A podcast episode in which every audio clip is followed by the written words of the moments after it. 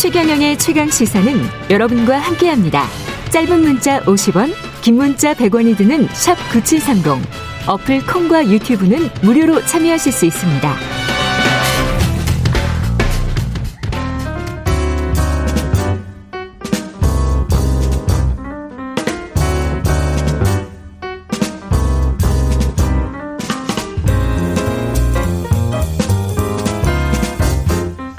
네, 더 나은 미래를 위해 오늘의 정책을 고민합니다. 김기식의 정책 이야기 식스 센스 김기식 더 미래연구소 소장님 나와 계십니다. 안녕하세요. 예, 안녕하세요. 예. 윤석열 대선 후보가 청와대를 개혁하겠다. 청와대 규모를 축소할 생각이다. 뭐 네네. 뭐 이런 청와대 규모 축소론 이야기했습니다. 예. 그러니까 두 가지 얘기한 게 있는데 하나는 예. 이제 그 제2부속실 없애고 영부인 제도 없애겠다. 예. 이거는 아마 그 김건희 씨 관련된 음. 뭐 허위 경력이나 음. 뭐그 경력서 사문서 위조 이런 논란들이 계속 나니까 나오니까. 그거를 이제 예. 어 방어하고 특히나 이제 어 윤석열 후보가 대통령 되면 김건희 씨가 청와대 안방에 앉아가지고 윤석열 대통령 뒤에서 마쿠 실세 되는 거 아니냐 이런 논란들을 차단하기 위한 이제 정치적 발언의 측면이 한 면이 있는 것 같고. 그렇죠. 어, 그거 외에 지금 이제 그 청와대를 이제 30% 조직을 줄이고 더 나가서 수석제를 없애겠다. 음. 그걸 검토하겠다. 이게 이제 사실은 청와대 조직 개편과 관련해서는 큰 이야기죠. 그러니까 내각 중심으로 내각에 있는 장관들과 청와대 대통령이 계속 합의를 하고 협의를 해 나가겠다 뭐 이런 이야기입니까? 그러니까 이제 그 이런 청와대를 이제 축소하고 수석제를 없애겠다라는 거는 양면의 평가가 가능한 것 같습니다. 예. 그러니까 한마디로 얘기하면 민주주의적 관점에서 보면 심각한 문제 의식이 들기도 합니다. 왜냐하면 사실은 대통령은 선출된 권력이고요. 예. 우리나라의 각 부처라고 하는 것은 선출되지 않고 행시라고 하는 시험을 통해서 뽑힌 관료에 의해서 장악돼 있는 거니까. 그러네요. 예, 네. 관료 조직이 선출된 권력 위에 있을 수 없고 모든 음. 관료 조직은 선출된 권력에 의해서 통제되는 것이 민주적 원리에 맞는 거죠. 예. 그런 점에서 우리나라에 있어서는 이 우리 행시제도라는 게 우리하고 일본밖에 없는 제도거든요. 그러니까 그렇죠. 그러니까 이런 우리나라의 독특한 행시제도 하에서 발전된 관료제를 통제하기 위해서 사실은 대통령 권력이 대통령제하에서는 세야 되는 게 민주적 관점에서 많습니다. 김동연 후보는 아예 뭐 행정고시를 폐지하겠다고 그렇죠. 이제 그런 정도의 변화가 이루어지지 않는 다음에는 예. 소위 민주적 관점에서 선출된 권력이 시험 뽑아서 들어온 엘리트 권력을 통제해야 되는 게 맞다라는 점에서는 청와대 축소론이라고 하는 것은 어떤 의미에서 보면 이런 어떤 민주적 발상에서는 조금 문제가 있는 발상이고 음. 마치 이제 검찰총장으로서 관료 검찰을 지휘하듯이 본인은 이제 선출된 권력이라는 의식보다는 음. 부처의 관료들 내가 다 지휘하면 돼라고 하는 아주 관료주의적. 발상을 깔고 있는 거라고 하는 측면에서는 좀 비판받을 소지가 있다고 보고요. 예. 다만 그동안 이제 제왕적 대통령이라고 나왔던 건 이제 청와대가 부처 위에 굴림해 면서 호가 호위해온 예. 것에 대한 비판으로는 또 성립되는 게 있는 거죠. 그 규모를 만약에 축소를 해야 된다면 네네. 네. 어떤 쪽으로 어떻게 조정하는 게 맞다고 보세요? 저는 청와대 기능에서 제일 크게 문제가 되는 거는 인사와 민정이라고 인사와 봅니다. 민정? 특히 네. 인사 문제와 관련해서는요. 음. 당연히 예, 장차관이라든가 기관장은 당연히 청와대가 인사하는 게 맞지만 네.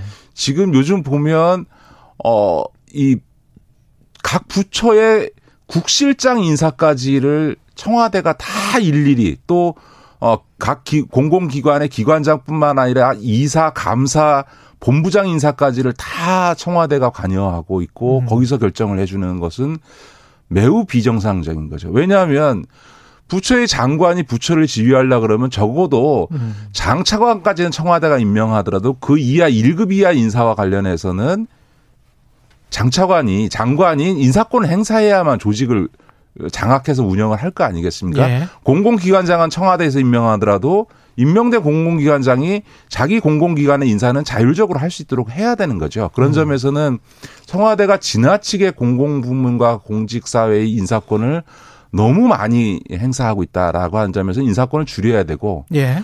동시에 민정에서의 검증이라고 하는 것도 음. 필요에 따라서 이 그 자리의 성격에 맞게 사실은 뭐 인사청문회 해야 되는 장차관 장관들이야 당연히 엄격하게 할 수밖에 없지만 나머지 부분들은 사실은 기본적인 스크린만 해주고 나머지는 각 기관장들이 책임지게 해야 되는 건데 이런 이제 소위 민정과 인사 부분은 저는 기능과 역할을 확 줄여야 할 필요가 있다 이렇게 보죠. 김선우님은 영부인 여사 이런 단어 그만 쓸 때도 됐다고 봅니다. 이런 말씀하셨고요. K3125님은 근데 영부인 자리를 없애면 해외 순방 갈 때 대통령 혼자 가나요? 이런 네. 말씀하셨는데.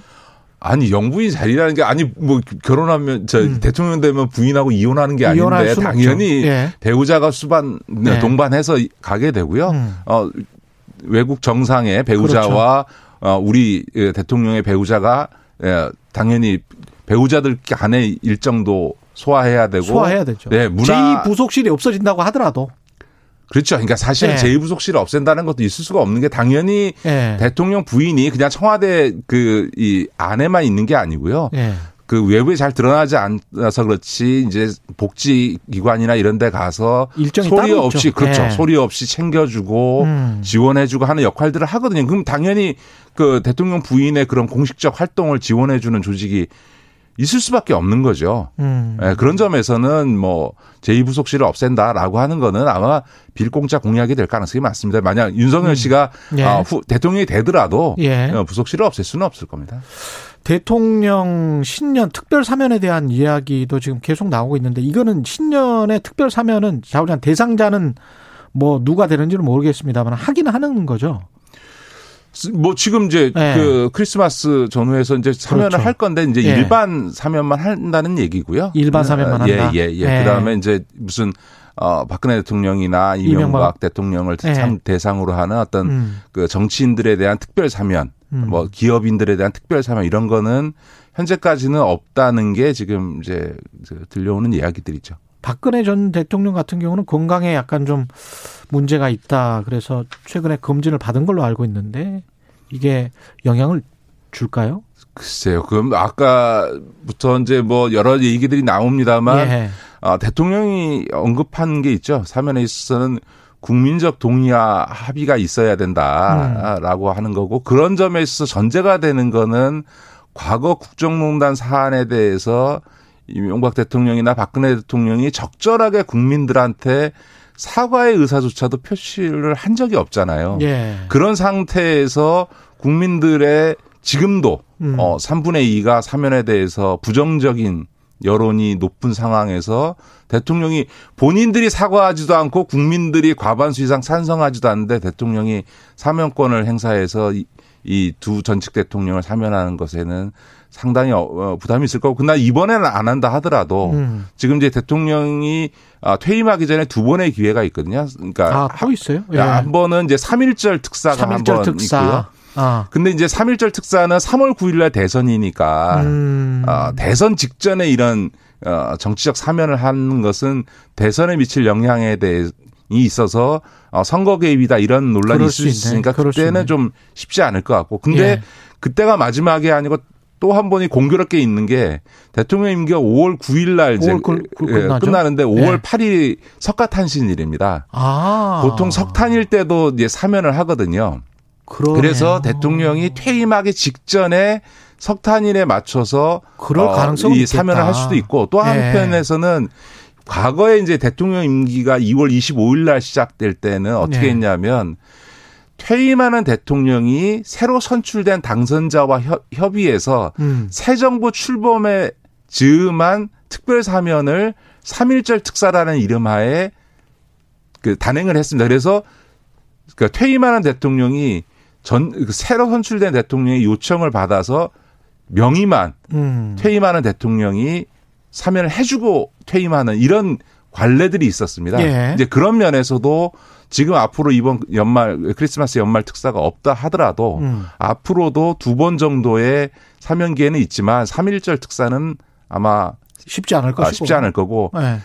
임기 말에 5월 8일 석가탄신 석가탄신일 때는 새, 새 정부에 가 들어선 다음에 음. 그새 정부의 의사를 확인하면서 협의하면서 마지막 특사를 단행해서 새 정부에게 부담을 주지 않고 어 대통령 차원에서 그냥 음. 임기 마무리하면서 음. 이런 정치적으로 논란이 있는 사안들을 마무리하는 그런 사면을 단행할 가능성이 있는 거죠. 이재용 부회장 같은 경우는 지금 그 경영 활동을 사실상 하고는 있는데 네네네. 네, 네. 특별 사면이 필요한 부분이 있다라고 계속 뭐 경총이나 정경련 쪽에서는 요구를 하고 있지 않습니까? 네네네. 네, 어떻게 생각하세요?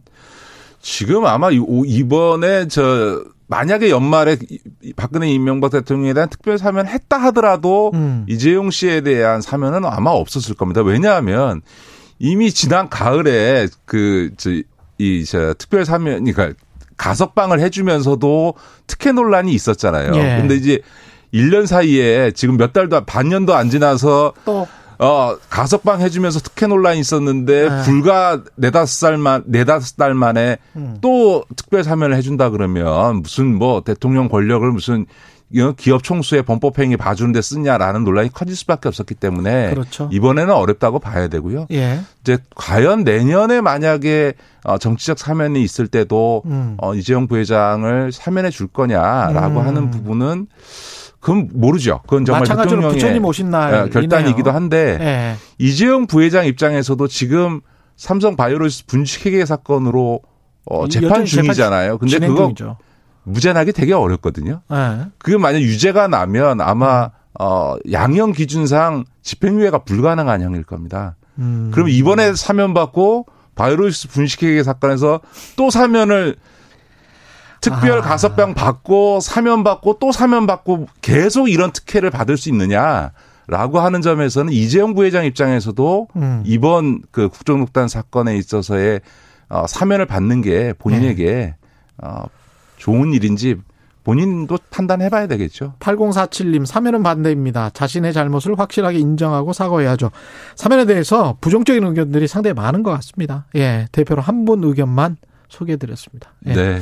여기까지 하겠습니다. 고맙습니다. 네, 고맙습니다. 예, 김기식의 식센스, 김기식 더 미래연구소 소장과 이야기 나눴습니다. 고맙습니다. KBS 라디오 최경련의 최강시사 듣고 계신 지금 시각 8시 48분이네요. 예.